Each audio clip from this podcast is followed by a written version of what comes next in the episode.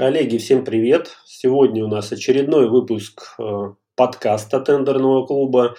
И сегодня будет интересная тема. Евгений, приветствую, ты здесь? Да, всем привет. Супер. Ну давай расскажем, что за тема. Прямо очень такая интригующая, интересная. Да, тема достаточно интересная и актуальная. Она касается распределения зон ответственности между клиентами, которые обращаются за услугами тендерного сопровождения и специалистами, которые оказывают такие услуги, потому что есть определенное а, заблуждение среди клиентов, что если я нашел специалиста либо компанию, отдал тендер на аутсорс, то, собственно говоря, я в этот процесс больше не погружаюсь и от меня ничего не требуется. То есть все а, передается на аутсорс, и как бы это зона ответственности уже другого специалиста, другой компании, поэтому я как бы свою работу сделал. Ну, то есть мы с вами будем сегодня говорить про тендерное сопровождение и какие нюансы, что у нас э, с распределением зон ответственности и вообще в каких случаях тендерное сопровождение начинает работать. Потому что зачастую бывает так, что пробуют аутсорсинг, полностью отдают на, так скажем, на откуп э, специалиста, и потом удивляются, что-то это как-то не работает. Так вот, мы с вами будем сегодня обсуждать эту тему, а как должно работать и что для этого необходимо. И вот первый, наверное, момент, который стоит затронуть, это то, что, а вообще клиента должен увлекаться процесс тендерного сопровождения, Евгений, как считаешь? Однозначно должен, и вот э, мы всегда на всех своих занятиях, на всех эфирах говорим о том, что просто отдать на аутсорс и никак не касаться этого направления не получится. И тем, кто занимается тендерным сопровождением, мы также рекомендуем своим клиентам об этом говорить.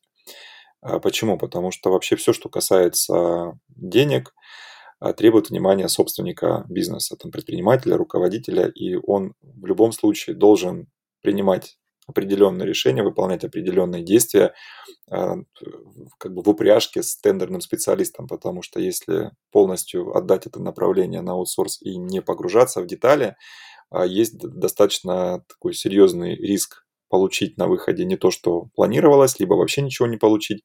Поэтому здесь, соответственно, клиент должен быть вовлечен в процесс. Понятно, что это не а, стопроцентное вовлечение, вот, потому что основные функции могут передаваться а, сотруднику либо компании, но в то же время просто так как бы отдать и не, ничего не делать не получится.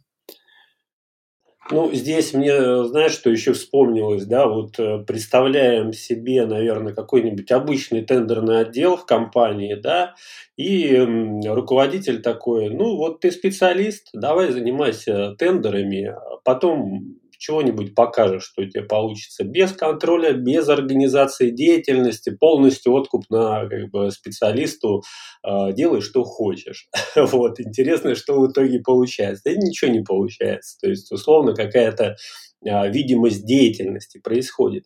А почему-то вот у нас э, принято считать, что если вот а, это, допустим, организация, да, которая специализируется по тендерному сопровождению. Ей можно полностью делегировать это направление, и там что-то само материализуется, да, то есть волшебным образом каким-то а, непонятным. Ну, на самом деле это так не работает.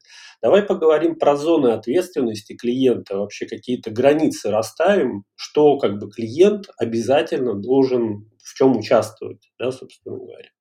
Ну, давай начнем с того, что все, скажем так, все вот эти вот э, моменты, связанные с ответственностью и клиента, и тендерного специалиста, они, конечно же, должны быть закреплены в договоре.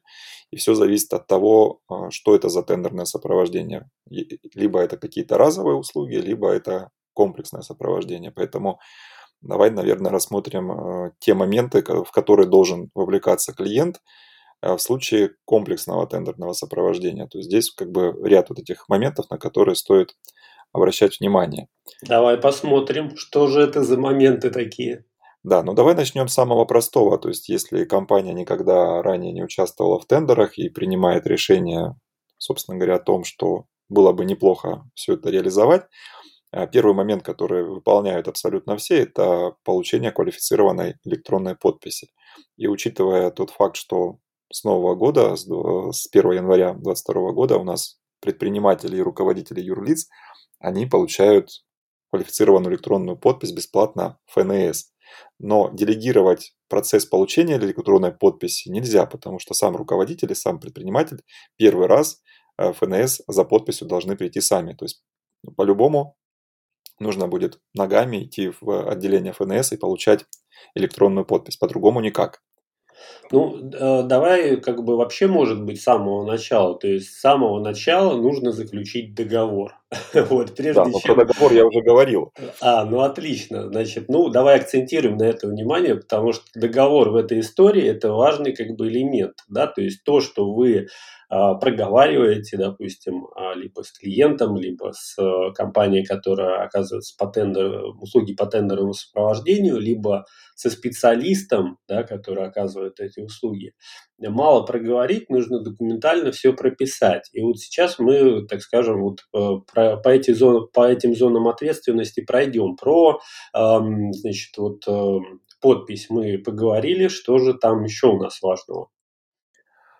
Да, идем дальше. И второй момент– это предоставление необходимых документов, информации тендерному специалисту для подготовки вообще э, заявок и дальнейшему участию в торгах.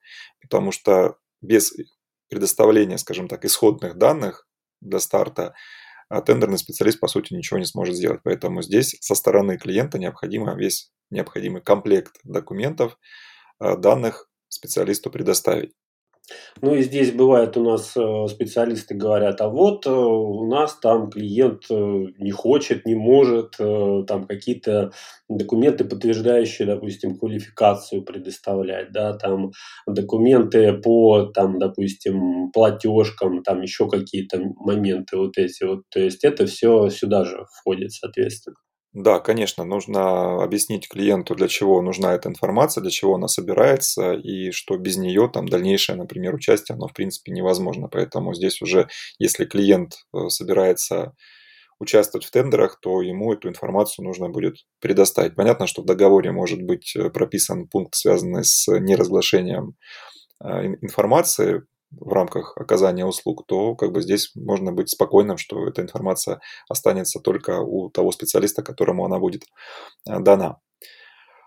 А в третий момент, вот здесь сюда же, скажем так, можно отнести, это предоставление доступа к необходимым ресурсам для оказания услуг. То есть если у клиента есть уже Э, доступ, э, есть регистрация в ИИС, соответственно, надо будет предоставить э, доступ специалисту, либо, допустим, если речь идет об участии в электронных процедурах, это доступ к электронным торговым площадкам, соответственно, сама электронная подпись, которой можно будет пользоваться, и также, если Э, нет возможности передать электронную подпись или желания передавать электронную подпись удаленному сотруднику, тогда организация удаленного подключения к компьютеру клиента. То есть это вот э, тот необходимый доступ для того, чтобы, соответственно, специалист мог э, выполнять свои функции. Да, а двигаемся дальше. У нас список достаточно большой. Да, список большой, и э, что еще можно сюда отнести в зону ответственности клиента? Это, конечно же, гарантия полноты и достоверности той информации, которую он передает э, специалисту, потому что э, специалист, ну, конечно, он может там какие-то моменты перепроверить, указать на какие-то несоответствия в данных, которые предоставлены, но лезть в какие-то учредительные документы, сверять, допустим, информацию по выполненным контрактам, были ли они реально выполнены или они где-то сделаны в фотошопе, здесь он этим заниматься не будет. Поэтому всю информацию, которую передает клиент, он за нее ручается, потому что эта информация будет использована для участия в торгах, и если вдруг выяснится, что это недостоверная информация, заявка такого, скажем так, участника отклоняется, и здесь уже как бы ответственность лежит не на специалисте, а на клиенте, который эту информацию предоставил. А дальше в зоне ответственности клиента у нас еще а, лежит блок, связанный с планированием и постановкой задач, потому что клиент должен четко понимать, для чего ему нужны тендерные продажи, а, в каком объеме они ему нужны, сколько денежных средств он готов на это выделять, как часто участвовать и так далее, потому что здесь это непосредственно как бы зона ответственности клиента, а не тендерного специалиста, потому что тендерный специалист может там подготовить и там 50-100 заявок, но будет ли готов э, клиент, скажем так, выделить на это денежные средства и вообще хватит ли у него оборотных средств для исполнения выигранных контрактов, это уже как бы следующий вопрос.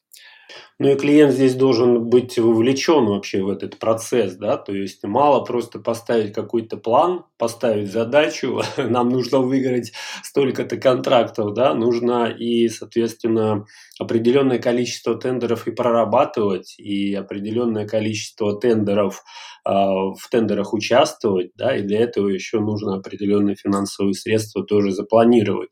Вот, поэтому здесь вовлеченность полная клиента, да, то есть непосредственное участие не просто цифры оставить, да, а, ну, так скажем, они должны быть реальные, во-первых, да, а во-вторых, а, здесь нужно э, создать условия для того, чтобы они были выполнимыми. Ну и как минимум, естественно, такие задачи, такие цифры должны быть а, не из потолка откуда-то э, взяты, да, они должны быть реальными, соответственно, и реально исполнимыми. Ну вот, э, что касается реальных цифр, э, здесь, опять же, если мы говорим про старт вообще как бы взаимодействия с э, аутсорсинговой компанией или тендерным специалистом, некоторые клиенты находятся так, в так называемых розовых очках, им кажется, что здесь все так достаточно просто, легко. Вот мы запланировали, допустим, выигрывать там каждый второй, третий контракт, и, соответственно, мы должны это сделать. На самом деле здесь нужно клиенту дать понять, что есть такое понятие, как э, тендерная конверсия, да, и что э, каждый там второй, каждый третий контракт просто вот по плану выиграть не получится. То есть здесь нужно быть готовым к тому, что какое-то время нужно э, для того, чтобы вообще понять, насколько клиент конкурентно способен, какие у него основные как бы конкуренты, с кем придется столкнуться, и, соответственно, уже после определенного промежутка времени, то есть, ну, обычно это может быть месяц-два, уже понять э, реальные возможности и уже выходить на какие-то э, цифры, то есть что-то можно будет по итогу прогнозировать. Ну вот, кстати, если говорить опять же про зону ответственности клиента, то принятие окончательного решения об участии в тендере также лежит в зоне ответственности клиента. То есть сам специалист принять окончательное решение в данном случае не может. Он может предоставить информацию о каком-то тендере, сказать, что да, действительно, а, с точки зрения каких-либо там заточек, нарушений, здесь все как бы хорошо, можно участвовать, то есть готовы ли вы принять участие в этой закупке. И клиент, например, уже просчитывая экономику, сопоставляя свои как бы, возможности по исполнению обязательств по контракту, должен сделать окончательное решение, готов он участвовать в закупке или нет. То есть последнее слово за клиентом. А также вот в рамках э, этой зоны ответственности у нас э, лежит и вопрос, связ... Э, лежит вопрос, связанный с подбором и согласованием товара, поставляемого в рамках контракта. То есть если мы говорим о поставке товара, то клиент должен сам определиться, какой товар подходит под характеристики указаны в техническом задании, какой он реально готов поставить. Потому что часто здесь клиент говорит, ну вот ты там заполни характеристики, укажи, чтобы там все соответствовало, а потом уже по итогу определимся, разберемся. И вот здесь как раз-таки возникает э, такая серьезная проблема, потому что специалист может, соответственно, указать характеристики, которые будут удовлетворять э, заказчика и будут соответствовать техническому заданию, но такого товара может не оказаться в природе, либо он может быть гораздо дороже имеющихся аналогов, либо снят с производства, либо его нет нигде в наличии. И когда клиент в такой закупке победит, есть вероятность того, что он не сможет этот товар поставить заказчику. И здесь как раз-таки возникают достаточно серьезные проблемы. Да, ну помимо товара у нас э, есть еще и услуги, здесь тоже есть свои, так скажем, нюансы. И по большому счету просто скопировать, допустим, там ТЗ заказчика и сделать из него техническое приложение, не всегда это так работает. Поэтому вот если услуги, здесь тоже требуется вовлечение клиента, и, возможно, какого-то вот специалиста, который разбирается в нюансах, да, вот именно по услугам. А, соответственно, здесь вот просто так э, отдать, э, ну, чего-нибудь сделаете, чего-нибудь в итоге и получится. Поэтому здесь надо более, так скажем, ну, серьезно к этому вопросу подходить, потому что исполнять контракт э, нужно будет клиенту, а не специалисту и не аутсорсинговой компании. Э, ты абсолютно прав. И вот продолжая, скажем так, тему финансов, да, мы говорили о том, что там, где касается темы денег, то как бы вовлеченность собственника и предпринимателя должна быть практически там э, стопроцентной. И вот э, вопрос, связанный как раз-таки с отслеживанием баланса спецсчета, лицевого счета на электронной площадке, оплата счетов за выпуск гарантий – это тоже зона ответственности непосредственно клиента, потому что клиент сам распоряжается своими средствами, и специалист ни в коем случае там не будет контролировать э, баланс спецсчета, а, оплачивать счета за выпуск э, независимых гарантий и так далее. То есть это как раз-таки блок клиента, который он должен исправно, скажем так, вести. Это его зона ответственности. А также то, что касается определения цены предложения, расчета рентабельности, а, подготовка смет, то есть все, что касается вот э, окончательного решения в отношении предлагаемой цены, это все зона ответственности клиента, потому что а специалисту, ну, скажем так, э, абсолютно без разницы, какую цену клиент поставит. То есть как бы, э, конкурентно способен клиент или не конкурентно способен, то есть это уже вопрос второй, но э, сам расчет выполняет непосредственно клиент и уже говорит, какую цену поставить, например, в заявке, либо до какой отметки можно будет торговаться на электронном аукционе. Да, ну специалисты здесь тоже участвуют в плане того, что, например, есть же различные процедуры, конкурсы, да, где можно вообще, в принципе, какой-то минимальный, максимальный диапазон просчитать. Вот. Здесь, конечно, вот специалисты тоже подключаются, да, и по большому счету какую-то наводку для клиента дают. Но окончательное решение, да, конечно, это за клиентам, ну и вообще какое-то какое обоснование, расчет обязательно должен быть, чтобы не было неожиданности в случае выигрыша контракта, а мы его исполнить не можем, да, он для нас невыгодный. А, ну, это надо было раньше просчитать, перед тем, как вообще куда-либо подаваться.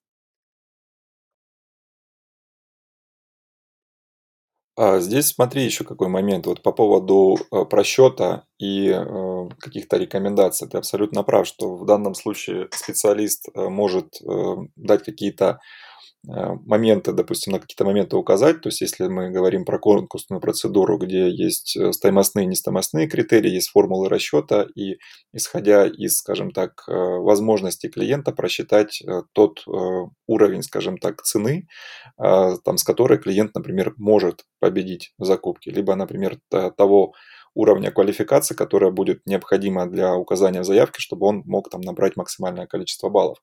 Вот. Ну и опять же то, что касается а, цены. Есть э, блок, связанный с аналитикой, то есть если специалист провел а, анализ, например, рынка или потенциальных э, конкурентов своего клиента, он может указать, что, допустим, среднее падение цены в твоей нише, вот в этом регионе, там такое-то. То есть ориентируйся на а, данную отметку. Соответственно, если будем участвовать, то будь готов вот снижаться до таких отметок. То есть это э, в плане рекомендаций, но ни в коем случае не, скажем так, утверждение окончательного значения цены, которая будет устанавливаться. Так, ну а, давай дальше посмотрим, что еще находится в зоне ответственности клиента. То есть это не только определение цены, но еще и взаимодействие с заказчиками.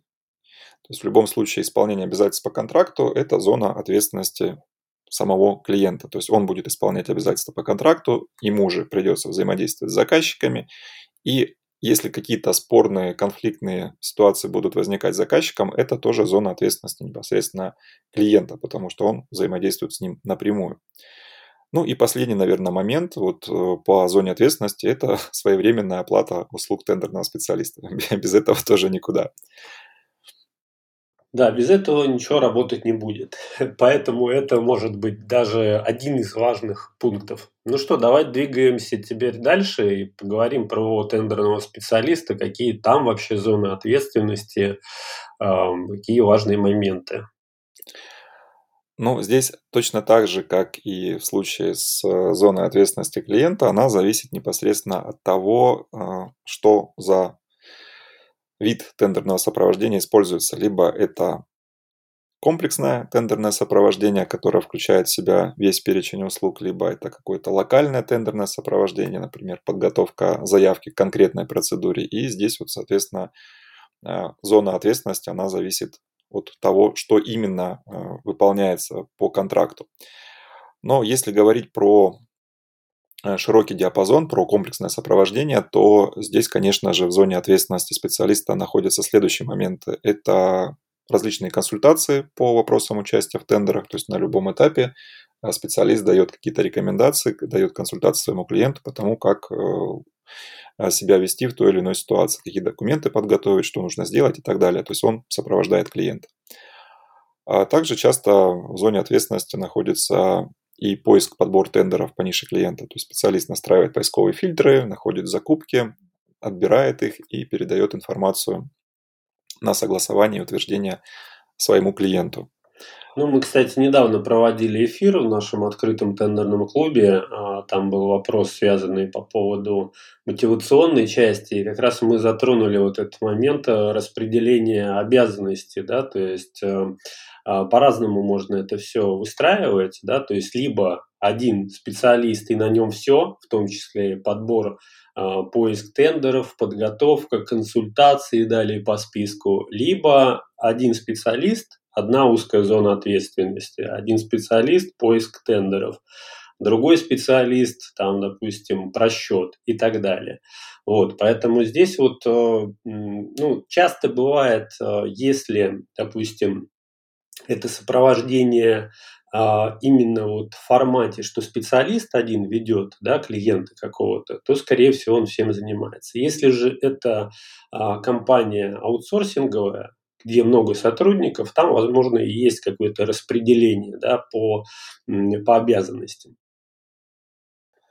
Да, абсолютно верно. Здесь э, все как бы упирается в вид тендерного сопровождения и вот тот формат, который есть. То есть либо это один специалист, который занимается всем, либо это специалисты, которые выполняют определенный блок работы.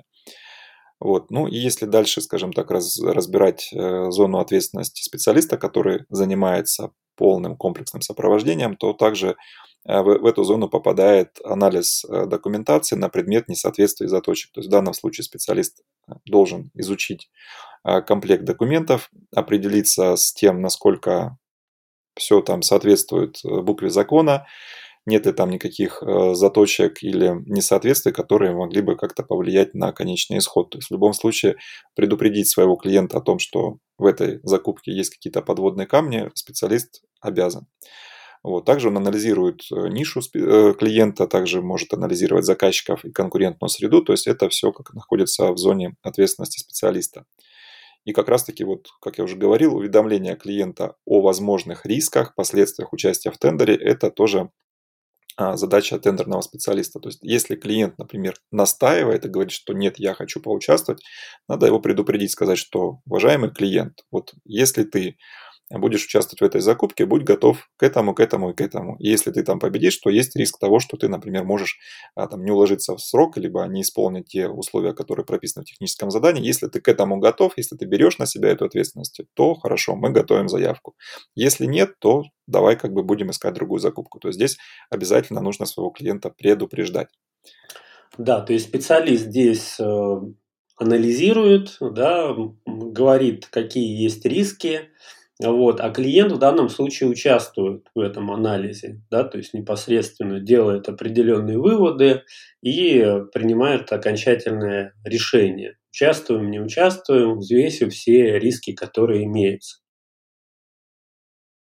А, ну вот сюда же можно также отнести подготовку и подачу запросов на разъяснение положения извещения документации. То есть если есть какие-то спорные моменты, то специалист помогает сформулировать э, запросы на разъяснение и направить их в адрес заказчика. Вот в случае, соответственно, принятия клиентом решения об участии, специалист помогает э, готовить заявки на участие в тендерах и участвует в процедурах от имени клиента. Вот, в случае победы, соответственно, помогает э, подписывать выигранные контракты, либо готовить протоколы разногласий по этим контрактам, то есть помогает клиенту на этапе Э, как раз-таки заключения контракта с заказчиком. Ну, чаще всего даже не то, что помогает, он это и делает, то есть э, это в его зоне, то есть нажать кнопочку и не пропустить вот это время, да, когда, когда эту кнопочку нужно нажать, потому что клиенты, предприниматели занятые люди, да, то есть они здесь так скажем, вот эту задачу делегируют как раз-таки специалисты. Здесь вот важно не прошляпить вот эти вот моменты тоже. А что еще можно добавить к зоне ответственности тендерного специалиста? В принципе, здесь вот э, все как бы необходимые действия для полного и всестороннего тендерного сопровождения выполняет именно специалист. Сюда же можно отнести еще помощь в подготовке документов для получения различных гарантий, займов, кредитов, ну и, соответственно, защите а, прав и законных интересов клиента ФАС. Вот. А, еще раз повторю, что все эти моменты, все, а, что должно выполняться клиентам, что должно выполняться тендерным специалистам, это все должно быть закреплено в договоре. Потому что если в договоре что-то не прописано, то могут возникать различные спорные ситуации, кто за что должен отвечать. Поэтому лучше сразу на берегу договориться, прописать, э, кто какой блок работы выполняет, что, э, кто за что отвечает, чтобы потом не было никаких претензий друг к другу. Да, обязательно прописываем все вот эти вот зоны ответственности. Ну и то, что вот мы озвучили, по большому счету это может и не один специалист да, заниматься, мы про это говорили. Допустим, вот э, достаточно непростая тема – это защита интересов клиента ФАС. Это может быть привлеченный специалист. Да, то есть здесь в зависимости от того, какие договоренности, да, то есть как вы договорились на берегу с клиентом, как специалист договорился, как э, клиент э, да, согласен или не согласен, как э, аутсорсинговая компания, да, соответственно, какие задачи на себя берет из зоны ответственности, это все прописывается. А дальше, по мере возникновения каких-то вопросов, ситуаций, уже либо привлекаются внешние специалисты, которые, например, там, не знаю, вопрос по ФАСу, привлекается там специалист э, зубастый, который именно по ФАСу специализируется. Еще какие-то моменты, здесь уже под задачу можно э, их закрывать э, какими-то внешними исполнителями. Либо, наоборот, договоренность, что полностью сопровождение от и до, вы и ФАС, и там все, все, все, все вместе, что называется, все включено. вот. Поэтому здесь как, э, как договоритесь, как пропишите в договоре, так, соответственно, дальше это все и будет работать. Либо не будет работать. вот. Два ну, варианта. Кстати, да, кстати, вот этот момент, он э, тоже в том числе волнует и новичков, которые вот только приходят, да, и оказывают какие-то, может быть, э, ограниченные услуги, то есть не берут клиента на комплексное сопровождение, а готовы выполнять какие-то либо разовые услуги, либо там комплекс э, каких-то небольших услуг, обязательно тогда в договоре прописывайте, что конкретно вы э, готовы сделать в рамках этого договора, что вы, например, выполняете там поиск, э, там подготовку заявок, но вы, допустим, не отвечаете там за вопросы, связанные с там, защитой интересов ФАС, либо не занимаетесь подбором товара. То есть все это должно быть четко прописано в договоре, тогда понятна зона ответственности каждого. Ну, вообще договор достаточно такая важная тема, то есть здесь много нюансов, вопросов. Э, вот. Видимо, поэтому, Евгений, мы с тобой э, запускаем мини-курс по тендерному сопровождению оформления договорных отношений. Вот. И все желающие могут присоединиться к этому мини-курсу и закрыть вот этот вот вопрос с договорными отношениями, да, потому что это прямо вот база какая-то, с чего нужно начинать. Потому что без этого, ну, дальше, возможно, какие-то нюансы, вопросы, неоднозначности, там, конфликты, разборки и так далее. Зачем это нужно, да? То есть проще, так скажем, вот эти вот все моменты прописать в договоре, грамотно его составить и защитить свои интересы, да, то есть, а дальше уже просто работать, просто оказывать услуги по тендерному сопровождению. Здесь и клиент э, спокоен, и специалист, э, ну, кстати, вот то, что касается э, компаний, которые оказывают услуги по тендерному сопровождению, там даже, ну, в принципе, вариантов-то никаких нет. Там однозначно договор заключается. но почему-то некоторые специалисты машут рукой, да ладно, мы тут договорились, все же э, взрослые люди, я доверяю клиенту, и все будет хорошо. Но не всегда бывает хорошо, поэтому здесь так скажем, договор обязательно нужно заключать. Вот, и ссылочка на этот мини-курс будет у нас в описании, Евгений, да, или где она у нас будет? Да, добавим ее в описание, поэтому можете перейти э, по ссылке, соответственно, зарегистрироваться на мини-курс, и тогда ваши, скажем так, отношения с клиентами, они выйдут, ну, во-первых, на совершенно иной уровень. Вот вы будете абсолютно спокойны в том, что у вас э, четко все зафиксировано в договоре, нет никаких э, моментов спорных, которые могут возникнуть в процессе работы. И вообще здесь вот не только мы разбираем вопросы, связанные с заключением договора, то есть какие есть там варианты взаимоотношений, но и в том числе разбираем вопросы, связанные с оплатой услуг тендерного специалиста, то есть сколько стоят услуги, в каких случаях лучше работать а, за фиксированную оплату, в каких случаях работать за процент, как правильно устанавливать э, размер а, своего вознаграждения и так далее. То есть все, что связано, скажем так, договорных отношений и оплаты услуг по договору, это все как раз-таки у нас будет в нашем мини-курсе. Поэтому, ну, если есть интерес, то, пожалуйста, переходите, регистрируйтесь. Да, ну вот то, что касается оплаты, это прям больной вопрос. Вот, соответственно, а, как минимум, если нет договора, то вопрос, будет ли оплата, а как максимум, соответственно, а что с оплатой, какие границы, какие условия, какие варианты есть, потому что это тоже один из частых вопросов, которые нам задают, в принципе. Поэтому мини-курс, я думаю, что это интересное мероприятие, которое ну, будет полезно вам. Поэтому присоединяйтесь. Плюс э, в описании мы еще добавим ссылочку на наш э, открытый тендерный клуб. Если вдруг вы еще не в нашем, соответственно, открытом тендерном клубе, не в чате, то скорее исправляйте эту досадную ошибку, добавляйтесь, там очень интересно, весело и полезно. Полезно, потому что мы практически каждую неделю проводим э, живые трансляции прямо в Телеграм, и там можно пообщаться, позадавать вопросы и э, различные темы интересные разбираем. Ну, в принципе, на сегодня, наверное, все. Мы все, что хотели, рассказали в таком нашем небольшом подкасте. Евгений, у нас есть еще что сказать или уже все мы рассказали? Ну, давай, наверное, все-таки резюмируем. Резюме, да, точно, поддерживаю тебя. Давай резюмируем и будем заканчивать. А, значит, еще раз, э, если мы возвращаемся к вопросу, должен ли собственник бизнеса либо предприниматель погружаться в нюансы тендерного сопровождения, то есть э, непосредственно взаимодействовать со специалистом и выполнять какой-то блок а, работы однозначно должен, потому что зона ответственности клиента здесь достаточно большая.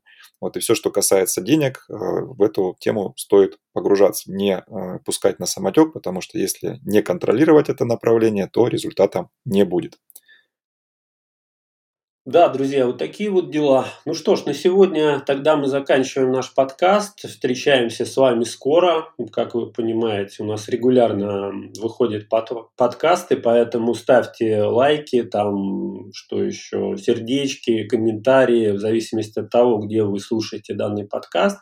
Это поможет продвижению. Ну и добавляйтесь, э, соответственно, по ссылочке э, в наш э, открытый тендерный клуб. Плюс ждем вас на нашем мини-курсе по договорным отношениям. На сегодня тогда все. Всем пока. Да, всем пока.